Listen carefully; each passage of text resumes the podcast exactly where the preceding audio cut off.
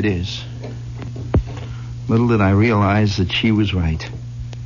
Little did I realize that my mother was right these many years ago.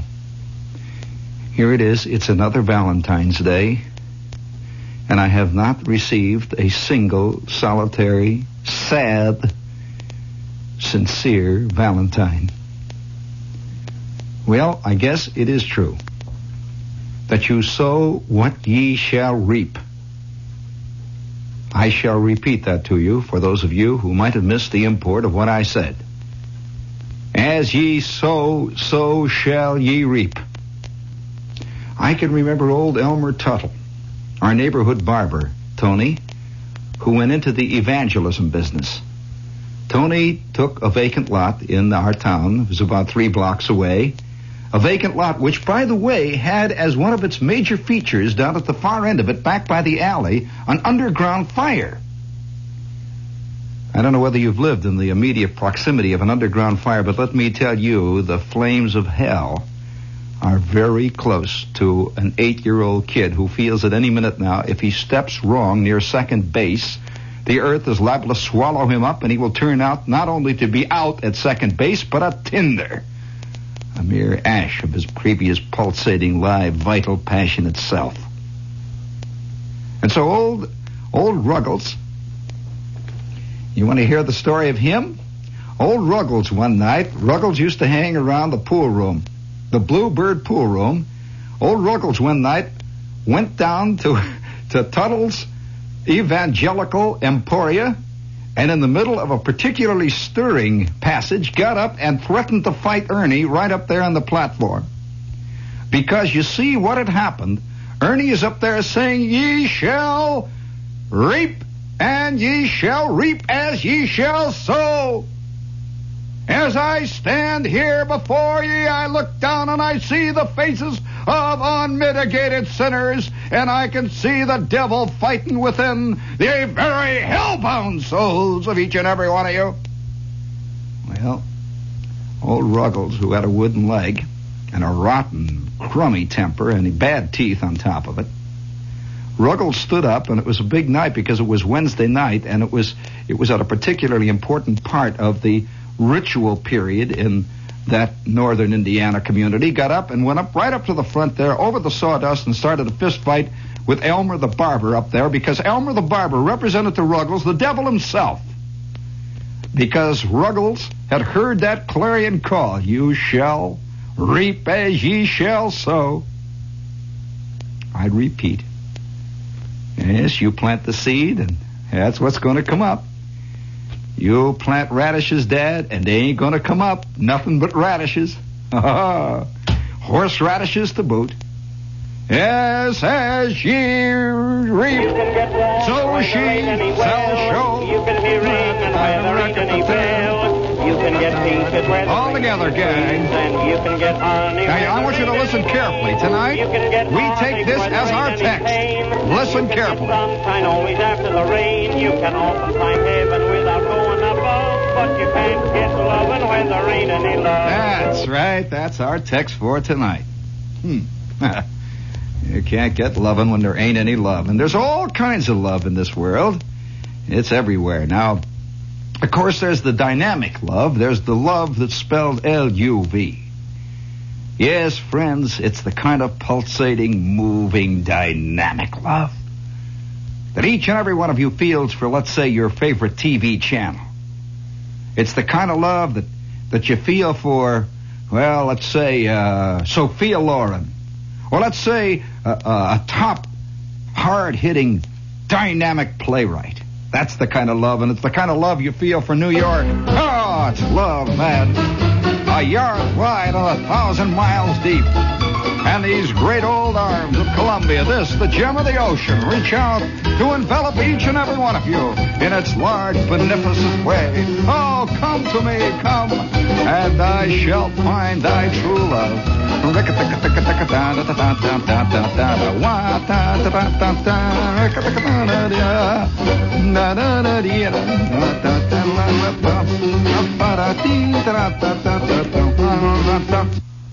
Yes, there is no no country on the face of the globe. You just keep that up there for a second, Tony. Don't put that away. that is more hung on love in all of its forms than America. In fact, I, I don't know of more than a half dozen novels that are turned out a year that do not pivot on love of one kind or another. Almost any kind of love you can mention. Even when they don't mention love, it's about love. Usually, it's a simple poet who finds that the unloving, hard, crummy, rotten, silly, macabre, idiotic, and absurd world is not capable of the kind of fantastic, unbelievable, all-encompassing, beautiful, pure love that he is capable of. That's called a hard-hitting, dynamic, absurd novel. And the best word, of course, is absurd. Uh, it's the key word. Uh, but nevertheless, that's another kind of love. That's the the world is rotten and doesn't love me kind of love novel. Uh, let's see, I can think of a dozen. Uh, well, uh, Salinger, he, he uh, specializes in that kind of love. And, uh, of course, of course, there's a new kind of hero that, that is part of that love epic. And this is the hero that is designated by definition as fantastic. This is the Calico Man by J.P. Donald. We just got that. We've got to accept him on faith that he is beautiful, incredible, almost, uh, almost uh, unbelievably uh, potent. Uh, and in addition to that, he is uh, irresistible. You know, irresistible. It starts right out. Jeff strode like a young lion into the. So there we go. All right, we're off. Jeff, believe it or not, is that little thin guy sitting in the corner there with the black rimmed glasses and the bad skin. He's the guy that's writing it, and of course he is Jeff. Remember that. That's another. And another thing about Jeff, you see, in the new novel, Jeff, you see, never really loves any women. They all love him, but of course they fail to measure up to his unbelievably high standards. And so he strides off in the general direction of Dublin, there to look for what appears to be reality and true love. And so we march on. Now, of course, there's another kind of love. And, and, and I think you better bring on that one, too, there. Now, there we go. Ta ta mm, cha cha mm, cha mm, cha cha. Wa ta ta ta ta. Ra ta ta ta ta wa ta ta ta. Yes. Yes, this is the love of oneself, for oneself, and for oneself alone. La ta ta. Ta ta da da da. This love is found particularly in the pages of the lady magazines. And this love is the love of the lady for herself, for herself's sake. Yes, dear McCalls, we salute thee tonight in all thy pristine togetherness. Good Housekeeping, the magazine that loves you, all of you impartially. I hate to see that cigar butt stuck there in the pages of McCall's. It just doesn't fit.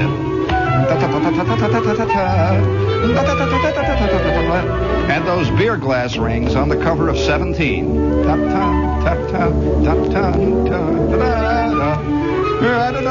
Now that's another kind of love, and it's a very dynamic sort of love. And uh, don't put that one away either, because no, no, no. I think we're going to have to keep it. Oh, yes. Go on. Go on. Get, get, get, uh, just, just sneak that one up there, and I'll show you by definition another type of love. Uh, you can show these things without even talking about it. Of course, there's nobody, nobody is more hung up on it than, than we are, and we might as well just come right out and admit it. And uh, this, this is another kind of love. Now, now, uh, it's pretty early yet, and there are women and children with us, and there's friendly little old ladies out in Staten Island. But nevertheless, whack, whack, whack, whack, there isn't a single one of us who, but therefore, the grace of God and maybe a good set of glands.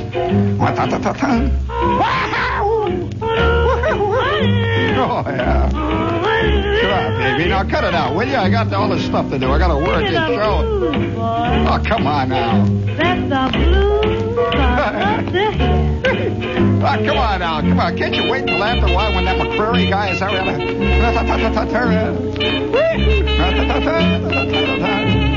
Uh, listen carefully to this baby here.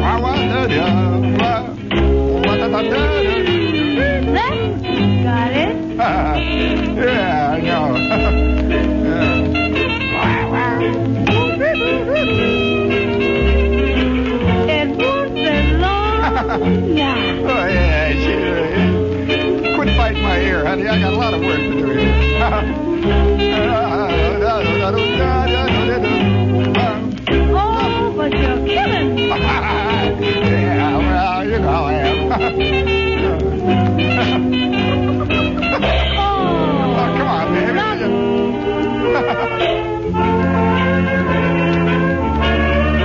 gang. That uh, gets Friday off to a good start there. And uh, of course, uh, this this is a problem. I mean, you, you've got to you've got to got to realize that uh, it takes many forms. Now, now, if we'll return uh, to the stars and stripes, there, Tony, quickly. The stars and stripes. That's the one over here on this table. There's another kind of love. Uh, there is the kind of love that is so all-encompassing and so blind. You know, they say that love is blind and all this. It really is, literally. Uh, it, it, it, just, just seriously, have you ever seen some of the people that some of the movies, movie fans are hung on? Well, obviously, love must be blind. Have you really ever seriously looked at some of those center foldouts in Playboy? I mean, love has to be blind. I mean, it's either blind or it's got something else going there, but that's for later on. We'll discuss that. Now, the the blindest kind of love, though, is the is the self love of a of a person or an entire nation for itself that blinds itself even to the obvious faults or defects.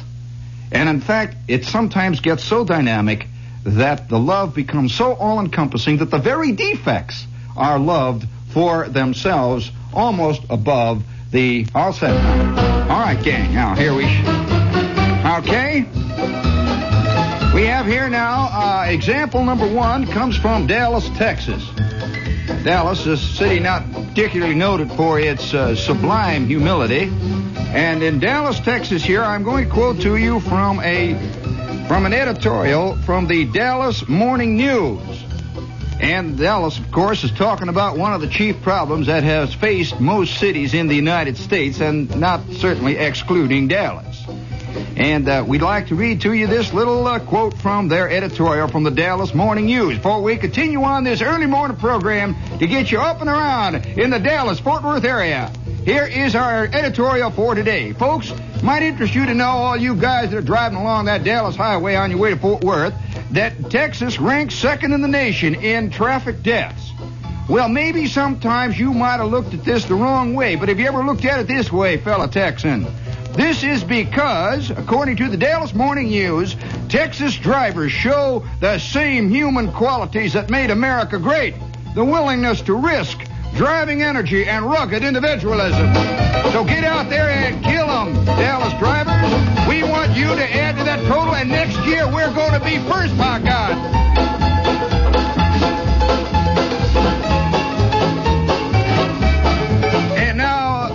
And now our spiritual moment from Atlanta, Georgia.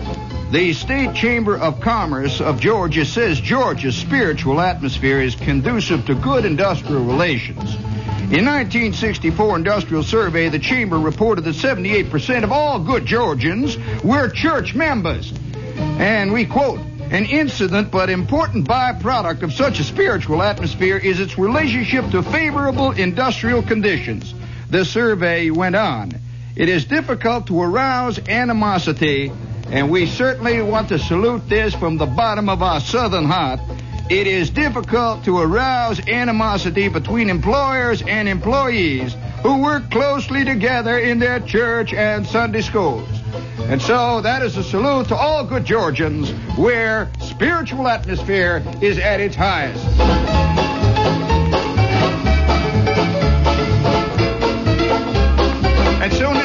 All sing number 174 in the big book. All together now.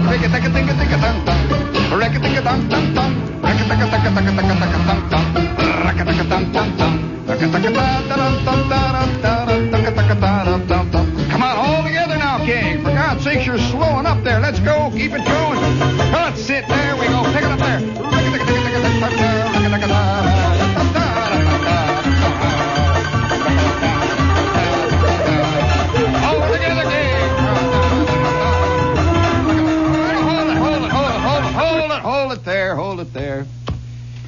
What a cacophony, gallimaufry.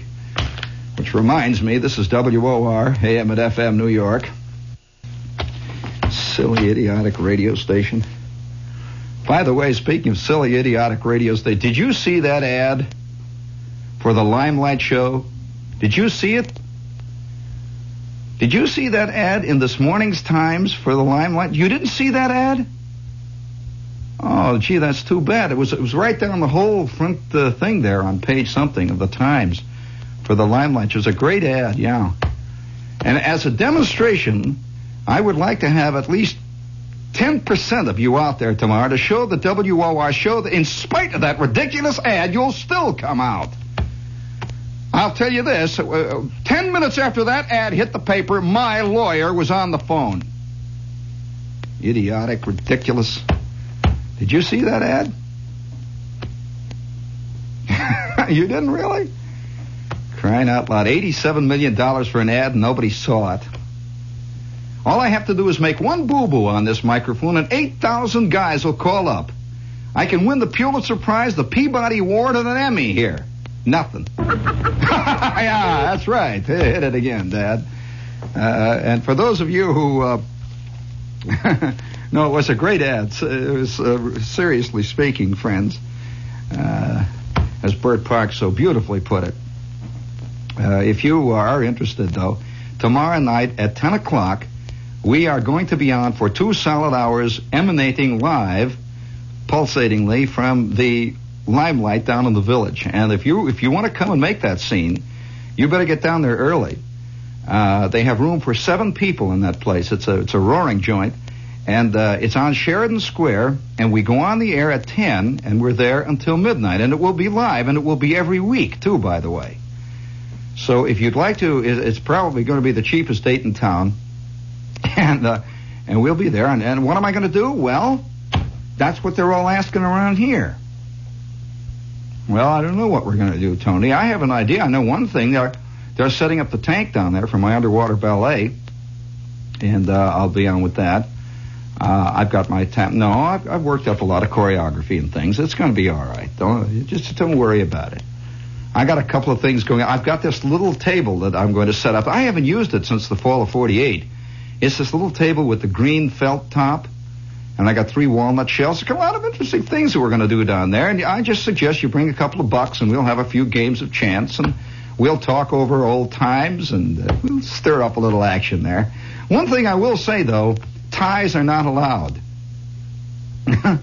no, that's that's true. That's that's true. Have problems. But but uh, you know, uh, speaking of uh, problems and and uh, Saint Valentine's Day, as long as as long as we're on the subject, we might as well go all out and and admit to a few things. And before we do that, let's get a couple of commercials off the log here.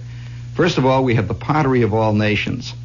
And if you have not visited the Pottery of All Nations, I would highly suggest a visit.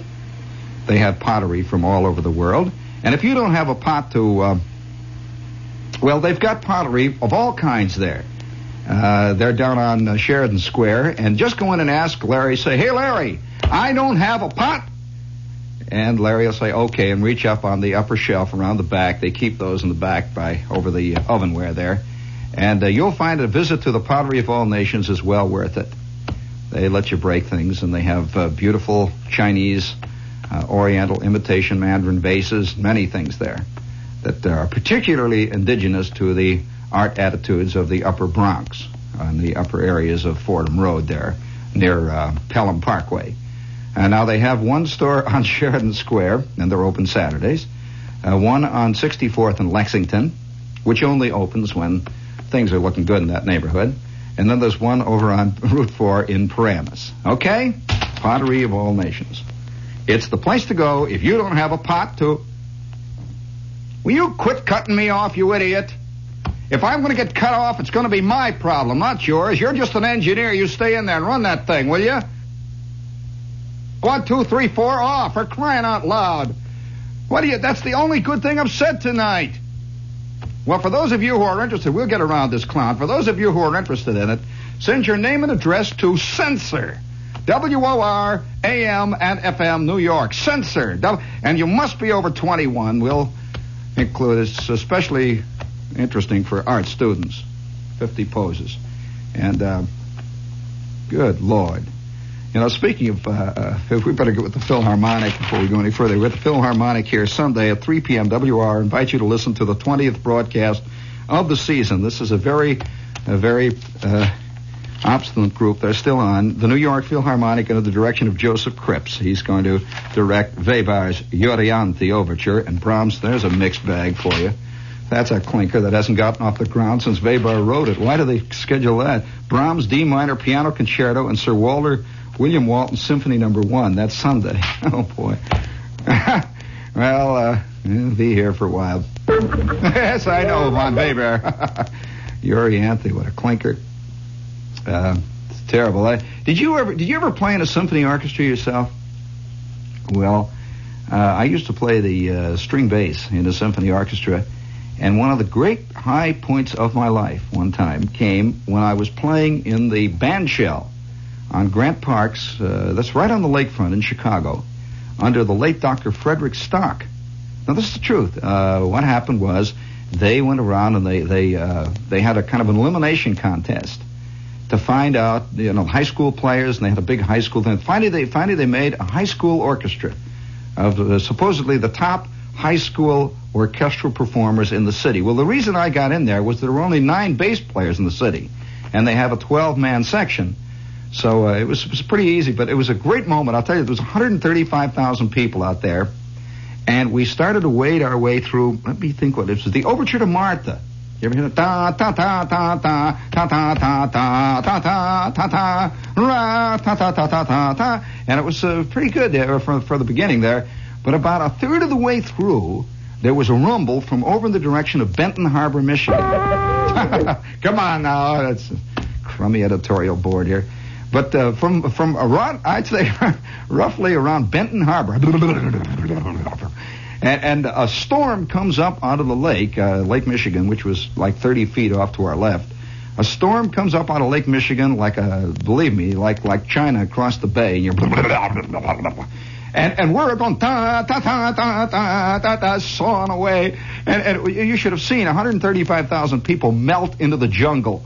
Well, we're we're sawing away there, and poor old Doctor Stock is up there, and his arms are flailing. I don't know whether you've ever seen a top flight conductor trying to conduct high school players.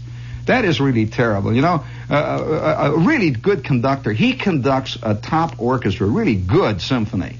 Uh, It's like it's like a machine. It's like a, a, a sports car. You know, the control is just so slight, just so subtle that, that the interplay between conduct, conductor and orchestra is, is almost imperceptible, even to the orchestral members. You know, they you'll notice when an orchestra is playing, they hardly look up at them. They feel it. You know, it's all there. Oh, not with Stock and that bunch of clunkers.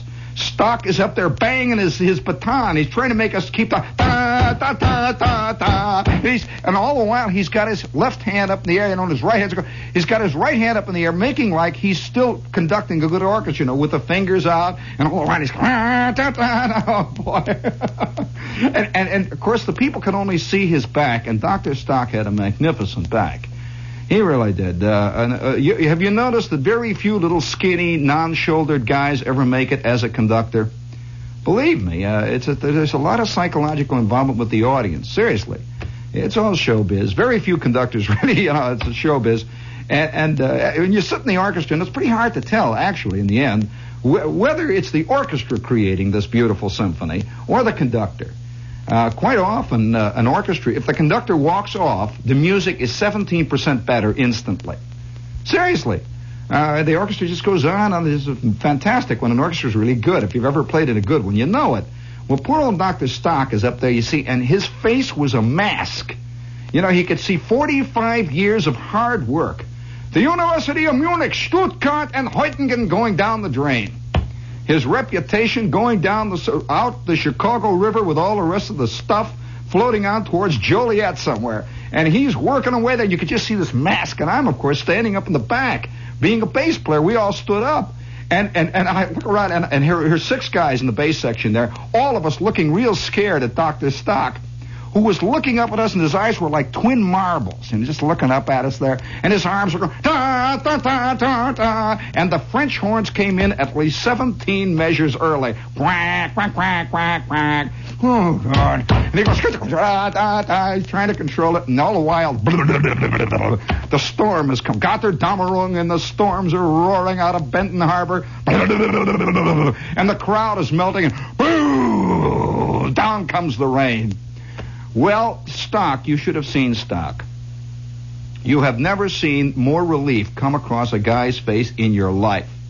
Because he figured, you see, before the fiasco, which was the last movement of that overture. The last movement is where it really gets going, you know, and, and this orchestra just wasn't going to do it. We were sliding down the hill sideways, clawing at it, you know, all the way down. And Stock is going, and with that, the storm comes down, the lightning crashes, the thunder booms, and Stock then, as the wind. Have you ever sat in a wind tunnel? Well, this, this thing was a shell, you know, shell, wooden shell. Well, it caught the wind. I'll tell you, it was insane. All our music just went whoop like that. And the timpani. Well, it just slowly petered out. The rain and the thunder and the people are going. You see the Model A's and the Fords and everybody roaring down, and the waves are crashing. And Stock is standing there in his in his coat, all drenched all the way down to his ears. Yeah, gentlemen, I hope you are satisfied. Look what you have caused. He turns, boom, another lightning crash hits the Wrigley building. Boom, another one cracks at the Palmolive building. And old Dr. Stock said, Ben, I hope you are satisfied. Every last one of your rotten musicians helps. I am leaving. Turns and goes. Boom. And we sit there amid the ruffle. All right, gang, that's enough of that. I know why I told you that story.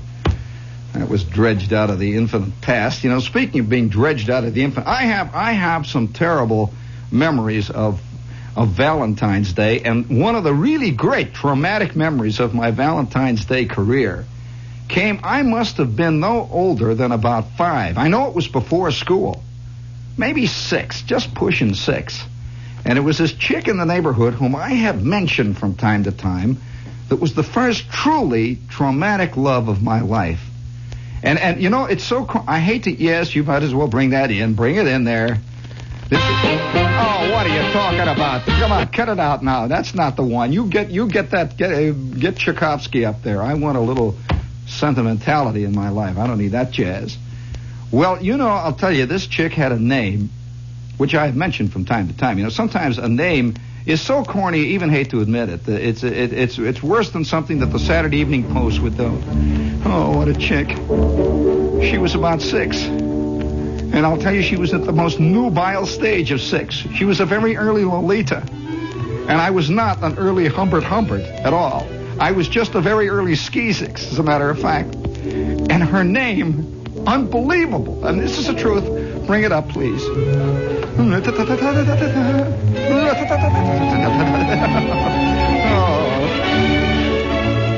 That's it. Fade it down like they do behind Cornel Wilde. They never float him out to sea. There we go. Her name was Dawn Strickland. Dawn Strickland. Blow that one on your nose flute.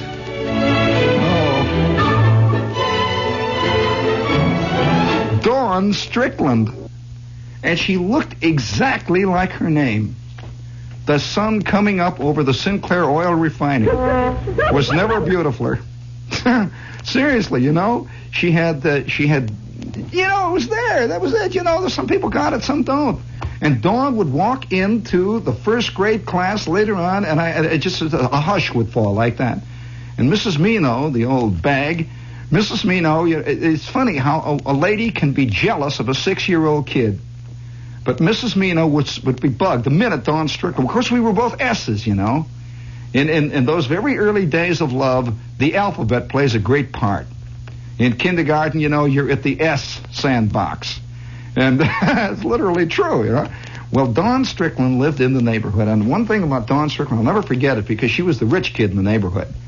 We lived, we lived in a neighborhood that was rich, as a matter of fact, and we lived down at the other end where they had the big apartment house where if you were a phony, you could get a sublease.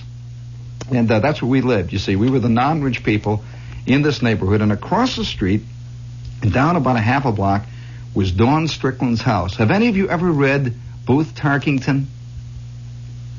Well, the Magnificent Ambersons, Booth Tarkington, Penrod, and Sam. Remember, I am speaking of Indiana here, friends. And Booth Tarkington wrote about Indiana. It doesn't bear very much relationship to the Bronx.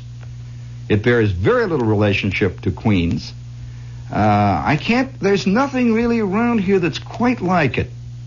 Really, I can't. I can't tell you uh, tell you any more than that. I can say one thing. Maybe it's the surroundings. Maybe it's it's the geographical world. They have huge cottonwood trees, which you don't see much around here.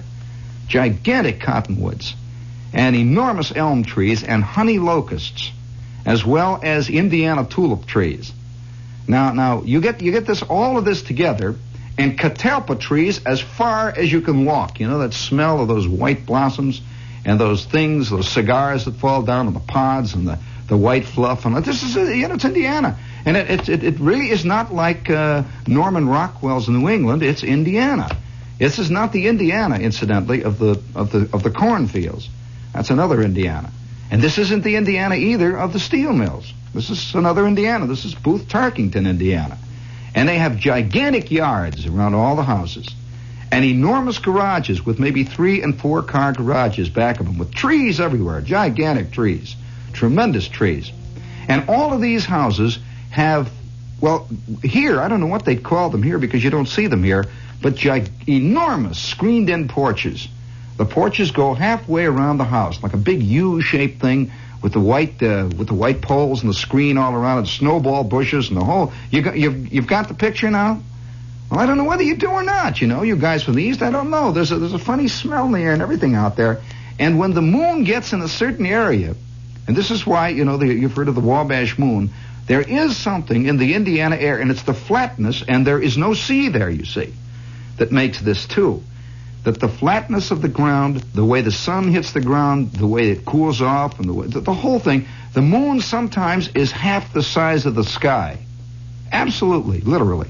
And it's a dark, burnt orange color. It just covers the whole sky. See, people walk around, it's the moon, you know. And sometimes the moon is like that when the sun is still on the other side going down. You know, it's, it's a it's a whole whole big thing. Well, this is this is Indiana, and and in this Booth Tarkington house lived Dawn Strickland and it was a dark brown house, a real girlfriend house, you know? You know the kind of house that you walk past in front of and you break out in a sweat and you look through the snowball bushes and oh boy, I don't know. I, I, chicks don't know that, do they? That is the truth. Chicks do not know that kind of excitement. I just know it. It's a mingled fear and excitement. Well, Dawn Strickland lived in this house in solitary splendor with her rich parents. And behind her house was a doll house. In fact, it was a playhouse. It was her own little house, and it looked like the big house. It was brown with a with dark brown window moldings and all that. It had little screens on it. The windows would go up and down, and it was a Dawn Strickland. It was a little house, you see. Well, you knew you were in. You were really in if you were invited to play in Dawn Strickland's house in the back. Mrs. Strickland, by the way, tendered the invitations. Dawn did not. So it was that kind of scene. And so once in a while, me and there was a guy named Dickie, there was a guy named Dick Twyman. Uh, this was another world. You, I haven't described this world to you on Beacon Street. Uh, Twyman, we only lived there about seven months, so it's a very brief moment. And and Twyman and Dickie and Cashmere, once in a great while, who was the little Polak who lived on the other street, and he was, you might say, the symbolic poor guy that was allowed to come in because this was a rich family that believed in, you know, uh, democracy and helping the lower classes. And now that I think of it, maybe I was. It's just come.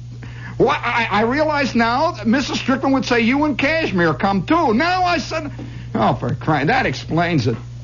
Well, we would arrive there and we would play, and they would bring out, uh, you know, cookies, and, and that was the first time I ever realized the graham crackers were good. Up to that point, I'd get bugged when my mother would say, "How about a graham cracker?" Graham cracker, you know, graham cracker. What I want is a uh, like a like a seven pound Milky Way, a graham cracker. She's like, "Here, here's a graham cracker. You'll spoil your dinner. Have a graham cracker." Well, when I went to Dawn's house, and Mrs. Strickland with a maid would come out and say, "Kids, how about some nice graham crackers and milk?" Oh, I'd sit there, you know, my jaw squared off, and I'd sit there. Oh, nothing I like better than graham crackers and they would give me graham crackers and cold milk, and Dawn would sit there with her cord around her. I, I don't even remember any other chicks being involved. We would all be there with Dawn. Well, you got the scene. This chick really was on her way. Well, it came Valentine's Day one day, and Valentine's Day is a big deal for kids. Oh yes, kids, kids really take this is a kid holiday. Valentine's Day and uh, I'd say Halloween is also a kid holiday. More, these are more kid holidays than Christmas. I think Christmas is an adult holiday, which the it accrues to the kids, but it's an adult holiday. Whereas Valentine's Day, most adults, ah, come on, Valentine's Day. You know, it's it's, a kid thing. See? And just like Halloween, well, Valentine's Day, it was announced in the neighborhood. There's a word going around. Did you get invited to Dawn's party? Well, did I didn't know. You know, I didn't get. Did you get invited? Everybody's going to Dawn's party, and about 15 minutes before the party was about to begin, mysteriously in our mailbox appeared an invitation from Dawn Strickland for the party. You know, in those little white envelopes. Please come to my Valentine's parties, Dawn. Well, of course, I'm like a shot, like a bunny. I'm in my I'm in my corduroy pants, you know, and my hair is combed. My mother whips out a box of Whitmans, you know, these little tiny uh, miniature Whitman candies that they always advertised, which she always kept on hand for emergencies in case Aunt Teresa threw a fit that nobody gave her a, pre- a present or a gift. So, so she gets out the box of Whitmans, these little Whitman samplers, and I rip across the street with hearts all over the thing, you know, and I go in, and here they all are in inside the house now, in in the real house, and they had made in the living room a whole big scene. It was all, you know, magnificent. They had they had white uh, streamers and red streamers and hearts hanging down, and the whole bit. And they had a big round table there, and they had ice cream, cherry ice cream cut in the form of hearts. Hearts with little cherry things on it, you know, and coconut and little heart-shaped cookies and the whole bit. And there were a lot of kids there I didn't know. So immediately, you know, I'm, but there was one chick I knew, Dad. And even at that day and age, that I was a man of maniacal single-mindedness. Uh, uh, uh, now that I think back on it, maniacal. So there is Dawn Strickland on the other side of the room wearing a white dress with a red ribbon around her waist, with the black patent leather shoes, you know, and the whole bit and the red hair ribbon thing. And whoop, well, right across the room I go. You see, there's Dawn. Hi, Dawn. and she, of course, is throwing the party. Hello. And I says, I got a present. And I gave her a present. Well, there was a funny moment there hanging in the air, just like that. And of course, at that age, I didn't know the giant boo boos that, that you can do. I had been the only guy to give her a present. I did not realize. So I, here's a present. She said, "What? Here's a present." Oh, well, she's got a present. So immediately, it's you can see how the scene started. Well, we started to play games. Now there are certain games which kids play at Valentine party games, which uh, even now it makes me nervous. I'm not a game player, uh, honestly. I. Uh, I'm, I'm, I'm, I'm absolutely anti-game player. If, if there's anything you want to do with the Bud Shepherd, invite him to a place and start jumping up and down on one foot and holler, "Let's play charades!" Oh boy, I'll tell you. I'm serious. This would this if there's anything that would drive me to drink, it's that. I, I don't drink, but I could drink. I mean, seriously, anything, pot, you name it. After that charade bit, well, it, it probably goes back to this. See, all the kids knew the games. You know, there's nothing worse than to get. It's like it was like a whole little crowd of Bennett Cerfs and Arlene Francises. You know, they're sitting there grinning like idiotic nuts and jumping up and down and taking these games seriously. And I was strictly a ball playing fist fighting type. And here they are saying, "All right, it's your turn to guess now, Dickie. What am I?" And the, the ears wiggling and hopping up the, with the tail pinning up. Like, and they all knew, you know, oh, ha ha ha, woo. And they, they somehow it was a secret cult I was in. And, and I, I must have been there like five minutes, and I felt so far out of it that, that even to this day, I don't think I fully recovered. They knew all the answers. Then they started to do things like uh, guessing minerals. Uh, minerals, minerals. What is a you know what is a mineral? All I knew was my old uncle used to take mineral oil all the time. He was always stopped up, is what Aunt Teresa used to say. Mineral oil. See, mineral. What a mineral! And they were say, they were hollering minerals. Bismuth. Some kid hollered bismuth. What is a bismuth? Bismuth. Another joke. One that starts with A. And I'm a a a a mineral oil, mineral oil, a a, and it would be my turn. I'd say, uh, uh, uh, uh, uh, okay, it's your turn, Dickie. Boom, boom, boom. And I'm sitting there with my mouth hanging open. Anthony, uh, uh, what, what, what? Business? Tin, tin, tin, tin is a mineral. I could, what, what tin? It's tin. What do you mean tin? You make tin house caves out of tin. Well, it went on like this, on and on, until finally we all were marched in to eat. Well, that I could do, you know. I was pretty good with ice cream and stuff. and so I start wading into the ice cream, eating the stuff, and finally, that after this is all over, we're all lined up now. We're all, and I, I'm still not defeated completely. You see, I feel that the that the that the shank of the evening is about to begin, and I will come into my own. They'll knock out flies, you know, or or uh, or wrestle with Dawn, or something that I could do. so with that, we all line up, and and Mrs. Strickland says, "All right, now, kiddies, now." We're going to have the Valentine hunt. We're now going to have the Valentine hunt, and all of you can go and look and and and you, there are clues all over the room. She said there are clues all over the room to where the Valentine prizes are hidden. There are clues. Clues. And with that, these she says, "All right, all right. When I clap my hands, everybody go." Looking around, and she goes, "Bing!" And these kids all start, oh, oh, oh, oh, they start running around. They, they know what clues, clues. You know what a clues? I'm looking around. There's the ribbons, you know, and kids are diving under sofas and coming up with pra- packages and stuff. And I'm wandering back and forth, and, and I look, look, nothing. And all of a sudden, it's all over. Absolutely all stinking rotten over. And everybody's got a package except guess who? Oh. And the party's over. Mrs. Strickland says, All right, kids, that's it. And then Dawn, bless her heart, I don't know. Now that I think back on it, now that I think what she says, Jean doesn't have a prize. The entire company looked, and there, guess who was standing there with nothing but old chocolate on his hands and some melted ice cream. And Mrs. Strickland says, Oh, he hasn't, has he? He hasn't, has he? Well, and she moves back and she says something to Effie, the maid. And I see Effie sort of does. He hasn't, has he? Well, let's help Jeannie find a prize. What do you mean help? She says, uh, well, let's all help him find a prize. And I'm standing in the middle of the floor. And she says, all right, now, kids, let's all help him. Now, Jean, look for a clue. Now, what would you think would be a clue?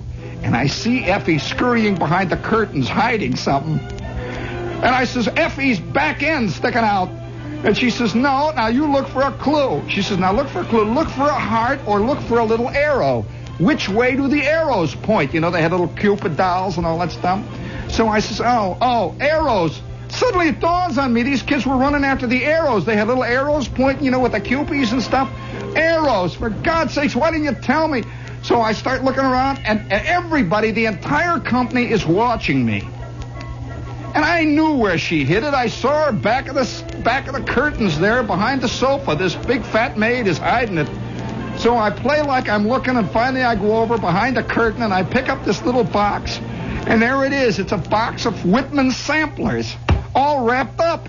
So I come back out and I say, "Well, I got my prize!" and you can see the, the glue is still wet on it. You know, Effie has licked it, and the stamps are falling off and all the kids are walking out across the street, and there it is. It's that beautiful Indiana climate out there, and the trees are hanging over, and I can see the big white fence all around Dawn's house, and I'm trotting across the street and down,